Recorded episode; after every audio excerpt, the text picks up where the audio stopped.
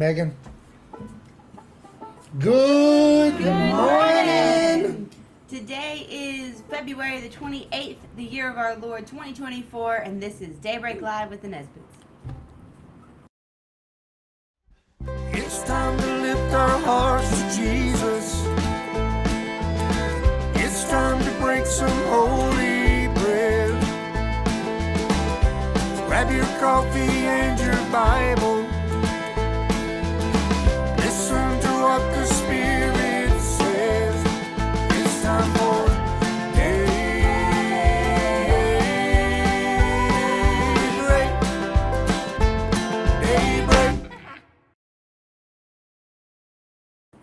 Good morning, brothers and sisters. While you're finding us, we'll sing a little. Shalom, Miss Diane. First one I see. Kathy, second one.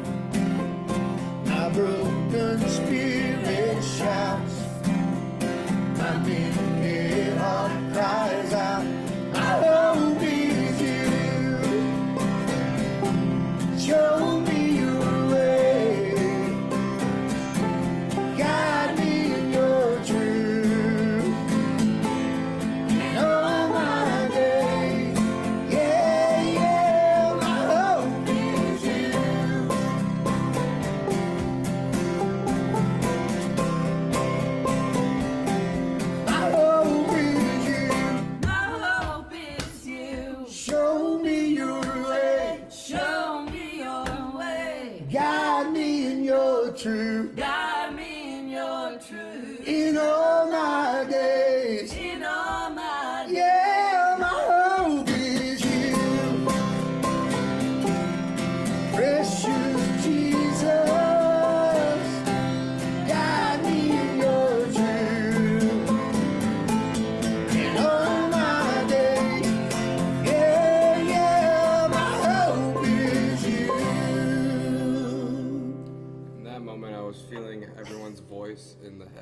was like, in my. Oh my gosh. That's why when you poked at me, I was like, I was like, I was like, sing with me, Josh, sing with me. everybody was And then it's like Josh couldn't figure out what the heck he was supposed to do. It's like, it's like, sing the back. Every- Yeah, well, you know that song's a little different when you're not full band. Got the drums rocking and the bass rocking. Yeah, we miss Michael. Yeah, Michael's got to work. Hallelujah. Thank you for singing, family. Ain't God good this morning? Ain't it good every morning? Well, God is good every morning, but sometimes you feel it more than others, right? Right? Yes, that is true. It is coming a downpour here, guys. I mean, it has opened up, huh? I said even the driveway's flooded. Yeah, driveway is flooding. It's washing my driveway away. We live up on a hill here in Defeated Creek. Woo! It is good to be here. God is good. We are going to jump right in the scriptures. Thank you guys for being here, all of you.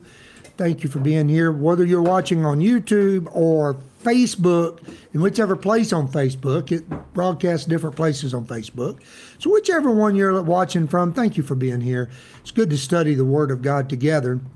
I thought this morning we might do something. We had a question come in at the end yesterday. So today I did put Days of Lot part one. I thought we would read a little. And I thought I would go ahead and try to answer the question that came in yesterday. And and you guys, and Lisa will be on there in just a moment. And you guys can put in some questions and maybe this could be a Q&A as we're moving from Days of Noah to Days of Lot. Uh, but let's let me get over here and let's kind of dive in. I want to do a little reading before I try to answer the question, and there's a why. There's a reason for this. There's a why. there's a reason. Okay, first I want to put this scripture up from Luke 17. We have been looking at the Lord Jesus, the Lord Yeshua HaMashiach, Jesus, the Messiah, said, as it was in the days of Noah, so shall it be. And we have spent over a week looking at the days of Noah and considering the supernatural evil because it seems to suggest, the Lord seems to suggest the supernatural evil back then is going to be a supernatural evil that you're going to account, encounter again right before I return. And that's why we've been looking at it and what's going on. And, we, and we, we, we've been talking about this. Then he said also, he says, likewise, as it was also in the days of Lot, they ate, they drank, they bought, they sold, they planted, they built. But on the day that Lot went out of Sodom, it rained fire and brimstone from heaven and destroyed them all. So we have talked about how after the days of Noah, we're going to look at the days of Lot because so many accounts have them together. And that is very interesting. And, and if you remember, we've noticed that even when we're looking at Jude and we talk about the angels that sinned, it also says, likewise as Sodom and Gomorrah. And, and so it talks about these cities are an example in Jude, not just the Gospels is the reason I'm saying this. So Jesus says this in the Gospels. But then it's also, you know, so Mark, Luke, Matthew, they all record him saying, just like in the days of Lot, also it's going to be.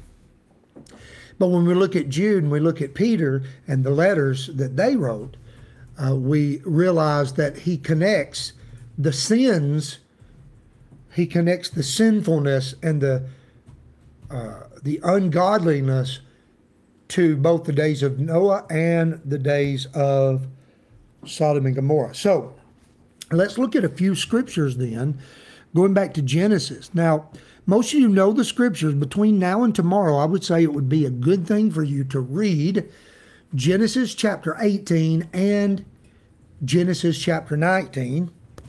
And let me just ad lib a little bit. So, Genesis chapter 18 begins with basically Abram is sitting under a tree in, in, in Mamre and um, and he turns around and he sees three men. Now, when he sees these three men, he goes and he bows himself to the ground in front of them. You'll find that in uh, Genesis 18 1, 1 and 2, somewhere in there. He bows himself to the ground and he says, basically, Abram realizes who this is. And the the scripture that we've been reading from uh, Hebrews chapter 13 be careful to entertain strangers actually comes from the life of Abram. This is the example that Abram puts forth. When the strangers walk up, he just recognizes not only does he bless strangers normally, these strangers, somehow he recognizes that this is the Lord. And we're not told how he recognized that, but he just goes and bows and says, Lords, come into my tent. You know, stop a while. You know, wash your feet let me get my wife to fix you a meal. Okay. So it's a very godly thing, you know, to entertain strangers. And because Abram did that and he entertained God himself. Now, there's three men mentioned there in chapter 18. Now, as they stay with Abram, and then the Lord promises Abram in this that he's going to have a child, he kind of confirms his covenant with Abram. Uh, then he begins to leave. The men begin to leave, and it appears that two of them left, one of them stayed back, and the the assumption would be that it was the Lord and two angels, and the Lord stays and talks with Abram while the two angels leave. And remember that the Bible says three men, and then it calls them the Lord, and they leave. But Abram talks with the Lord there, and God says something specific to Abram. He says, Shall we hide? So this is part of his divine counsel, whoever these angels are. Shall we hide from Abram the thing that we're about to do? Seeing that I know Abram, and he is going to command his household in the ways of the Lord. And then I'll go ahead and put this scripture up. And you got to read between the lines, but there in 1820, the Lord said, Because the outcry of Sodom and Gomorrah is great, and because their sin is very grave. The sin of Sodom and Gomorrah was not just normal, it was very grievous, it was very grave. And he says, There's this outcry coming to me, and we've come down to see it's a, if it's as bad as we're hearing. And basically, this is a way in scriptures of saying God has come down to bring judgment. It's like a final judgment. God is like, we're going to walk through the streets and see just how bad it is. He comes down to verify that it is as bad as he has heard. So it's kind of strange a liturgy there, but it's God just coming down to see. It's you know, and that's a powerful, powerful thing. So let me take that off. So then you get to Gen, uh, Genesis chapter 19, and I want to put this on the board, and this is going to go with the question I was asked. So I want to look at just a few things from 19, and then tomorrow we'll get more into the story. It says here in chapter 19, verse 1, it says, Now the two angels, why does it say the two? In 18, there was three, the Lord stood back. Now, the famous You've, I'm sure you've heard this preached many, many times, but this is a uh, the the last part of chapter 18 is this famous begging of Abram of God and saying, But God, surely, surely, Lord, you're righteous, you're holy. Surely you won't destroy wicked uh, with the, the just with the wicked. Surely you won't, Lord. And he begins to beseech him. Why is Abram doing this? Because he knows he's got a nephew down there. And his nephew has, he's got family down there and he cares about him. And this famous thing where you know, Abram's like, what if you find, what if there's 50 righteous people? And, and God says, Abram, if I can find 50 righteous people, I won't destroy it. And, and then Abram's like, uh, okay, well, what if it's lacking of five? And, this, and, and, and God says, okay, Abram, if I can find 45 righteous people, I won't destroy it. And he gets all the way down, and this is famous, and surely everybody Everybody that's on Daybreak and that's listening to Daybreak knows this. But he gets all the way down to 10, and you can read that in chapter 18. It says, and God says, If I can find 10 righteous, I will not destroy all of them for the 10 righteous sake. Now that's important as we look at the days of Lot, because Jesus says it's going to be like that. So when we get to chapter 19, then he says, Two angels came to Sodom in the evening, and Lot was sitting in the gate of Sodom. I've shared with you before, sitting in the gate means he'd become one of the judges there of the city. He had a high standing in the city. Uh, when Lot saw them, he rose to meet them and bowed himself with his face toward the ground. Lot noticed these men, these angels, excuse me, the text says angels here, and I'm going to draw this out. The text says angels. And Lot notices when these men walk up, these are not just normal people. Something within Lot says this. Now we know from Scripture that Lot was a righteous man. That's what the Bible tells us. And so, because he's a righteous man, he realized that he was encountering something here. And here's what he says to these two angels He says, Listen, guys, here now, my lords, please turn in to your servant's house and spend the night, okay, and wash your feet, that you may rise early and go on your way. So he's like, Come into my house. Here's the thing that you see right off the bat. Lot is saying to these special people, You don't need to be here. You don't need to stay here. Guys, you've come to this city. Come into my house, please. Come in and wash your feet, sleep, and early in the morning get up and leave. Get out of here. Right? But they answered, and they said, No, but we will spend the night in the open square. We're not coming into your house. We're, co- we're just going to stay on the streets. Basically, it's like, no, that's way too dangerous. Now, I want to jump a little here because we need to, because I want to get to this question and try to answer a little of it. Now, verse 4, I'm jumping. Now, before they lay down, uh, basically, Lot presses them and they're like, okay, we will come in. And they come into Lot's house, and verse 4 says, Now before they lay down, the men of the city, the men of Sodom, both old and young, all the people from every quarter surrounded the house. And here's what they said, verse 5. And they called to Lot and said to him, Where are the men who came to you tonight? Bring them out to us that we may know them carnally. Okay? That we may know them carnally. Some of your translations, I don't know what you're reading, but some of your translations may say that we may have sex with them. This is what they are saying. But today I want to draw your attention for, for the remainder of this service. I want to service, this daybreak, I want to draw your attention to the fact that the Bible says, your Bible says in verse 1 of chapter 19, the angels came to the city.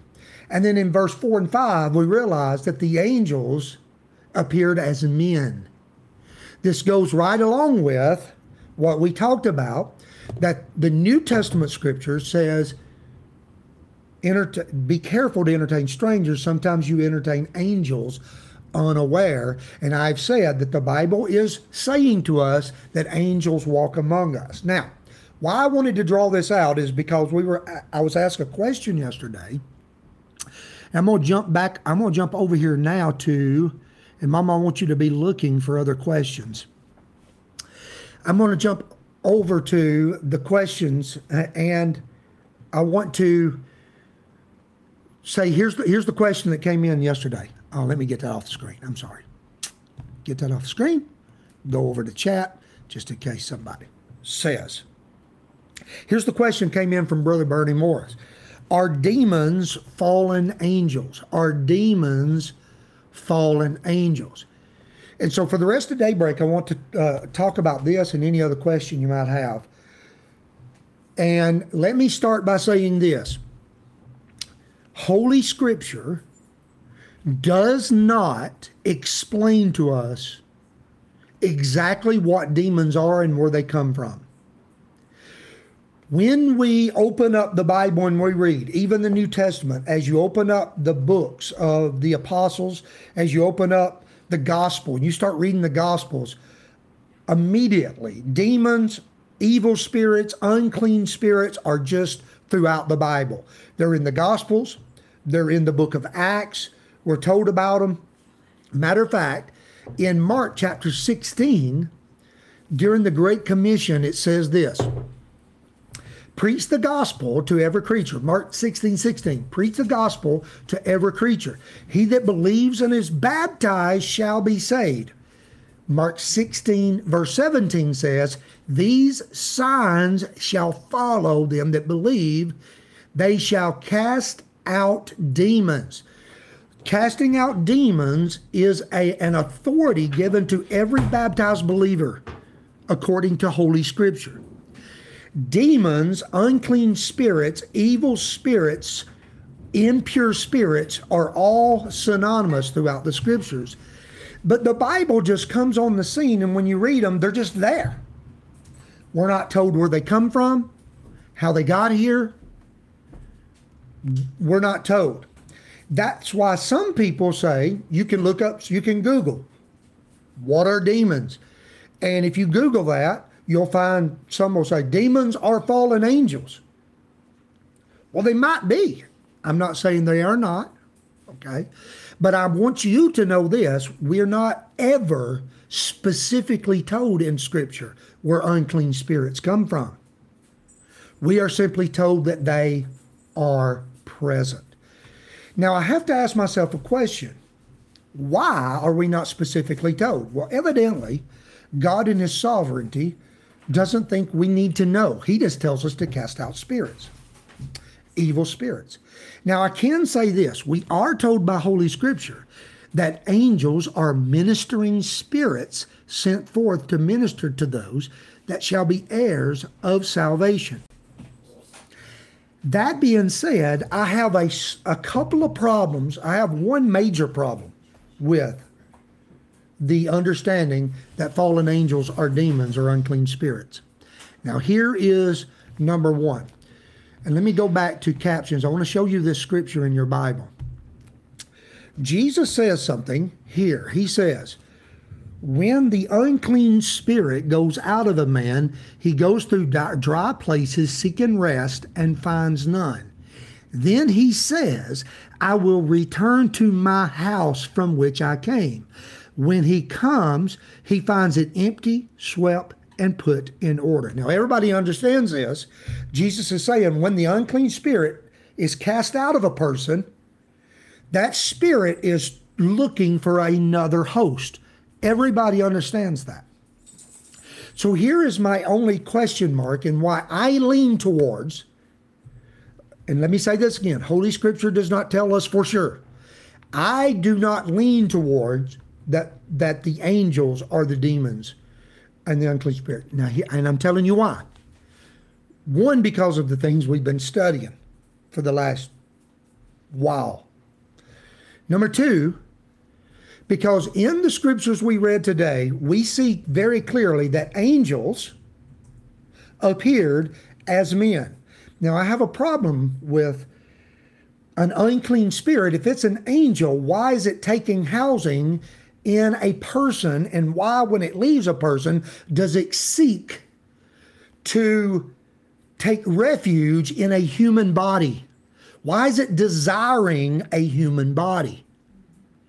And we know from Scripture, because of Legion, that they even, if they can't dwell in a human body, then they'll ask to go into an animal.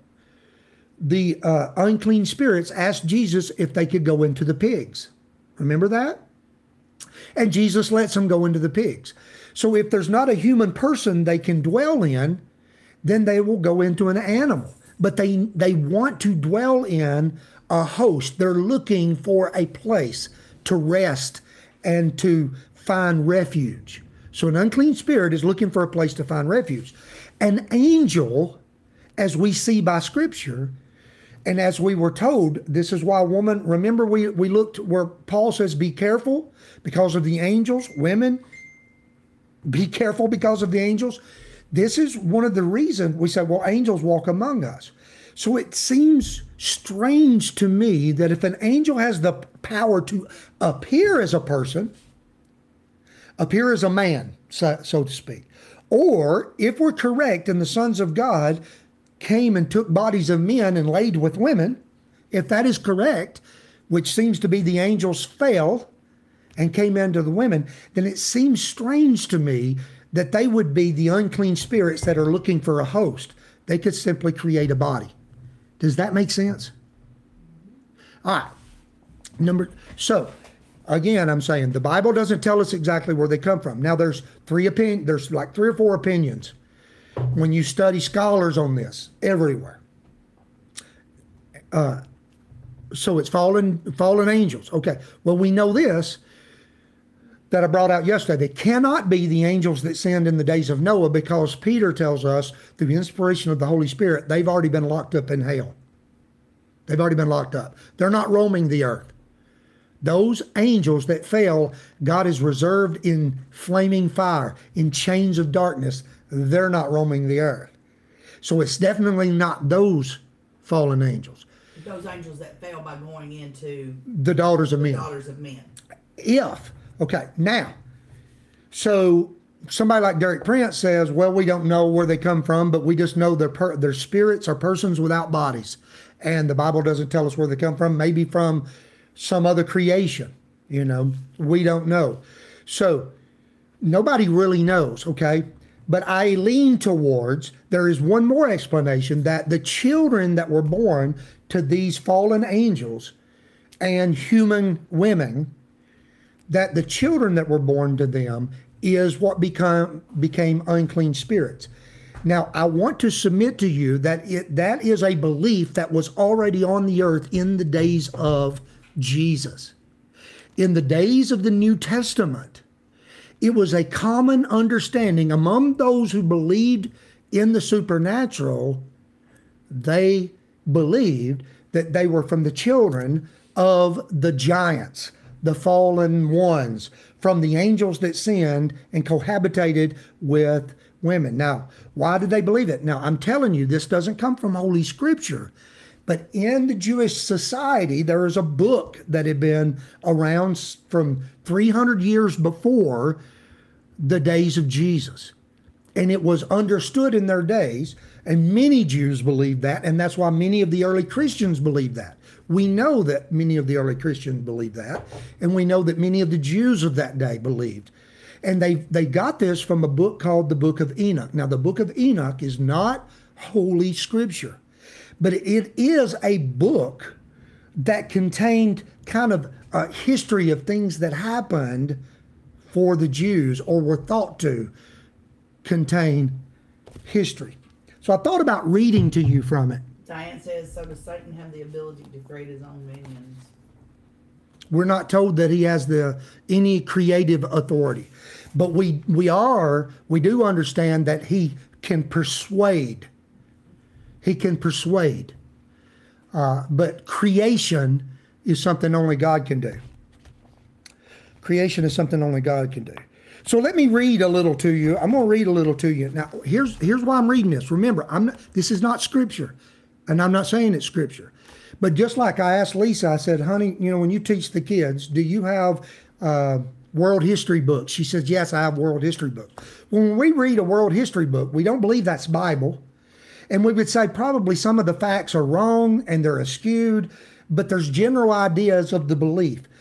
The book of first enoch and i only say first enoch not second and third but the per- book of first enoch we know was within jewish culture. And when you began to read this and if you wanted to get it this is the one i would suggest you would get the jewish book of first enoch. And you learn a whole lot about it there and if you ever want to get it.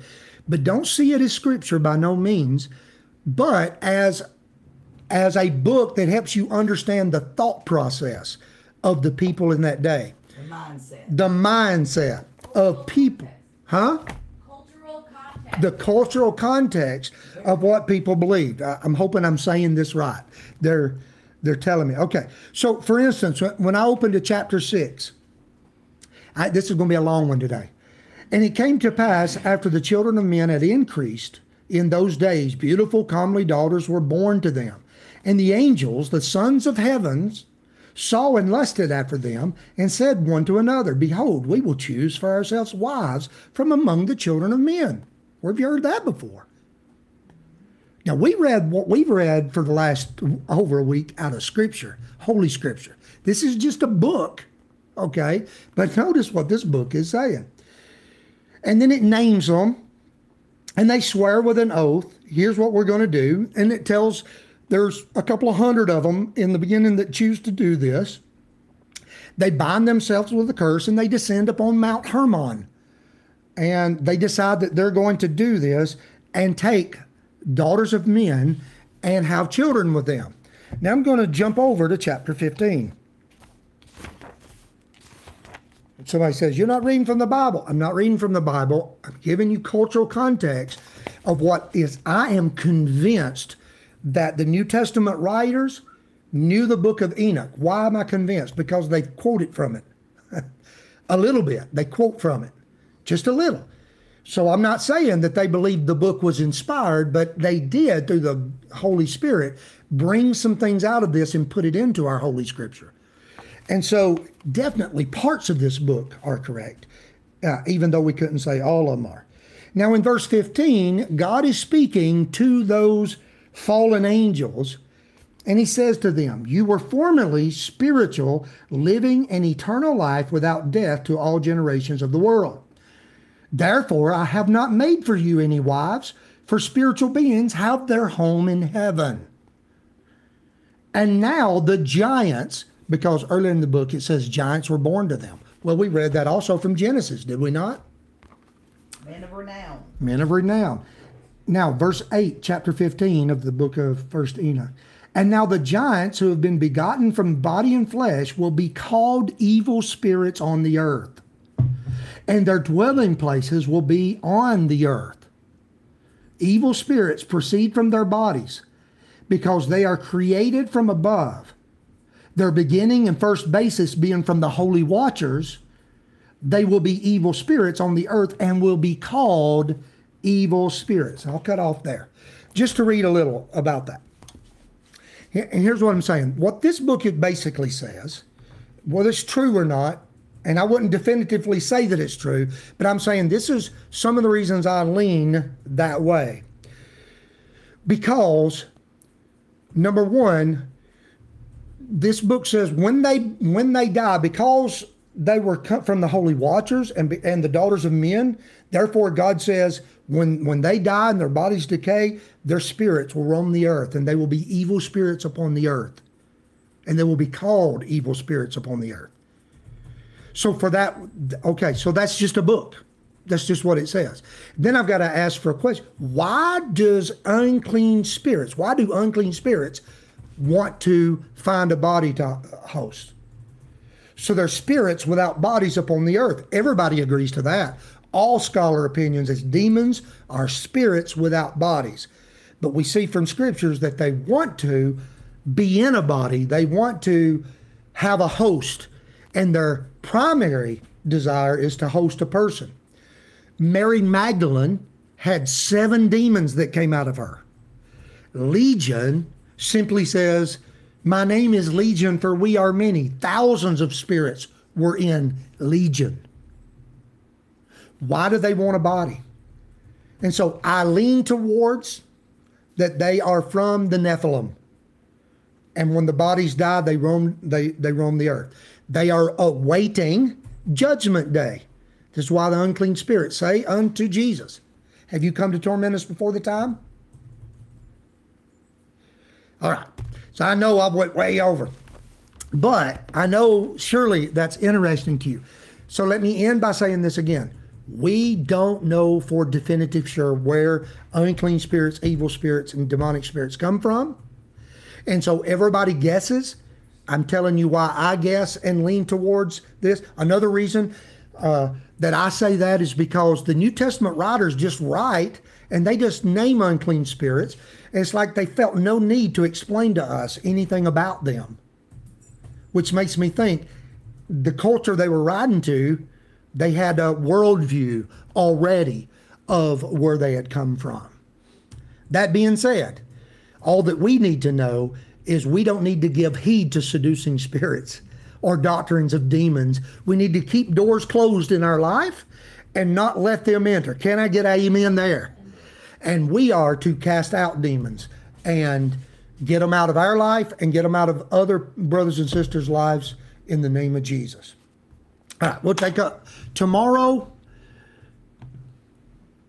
God bless you guys. And uh, let's say the Lord's Prayer. And, and let me say, let me just say this before we pray. Be sure when you stand, pray, and forgive if you have aught against anybody. Amen. If there is one thing that I have learned that gives any demonic principality, any anything, a stronghold in my life, it's unforgiveness. It's a root of bitterness. And so be sure that you forgive. Okay, as we pray together.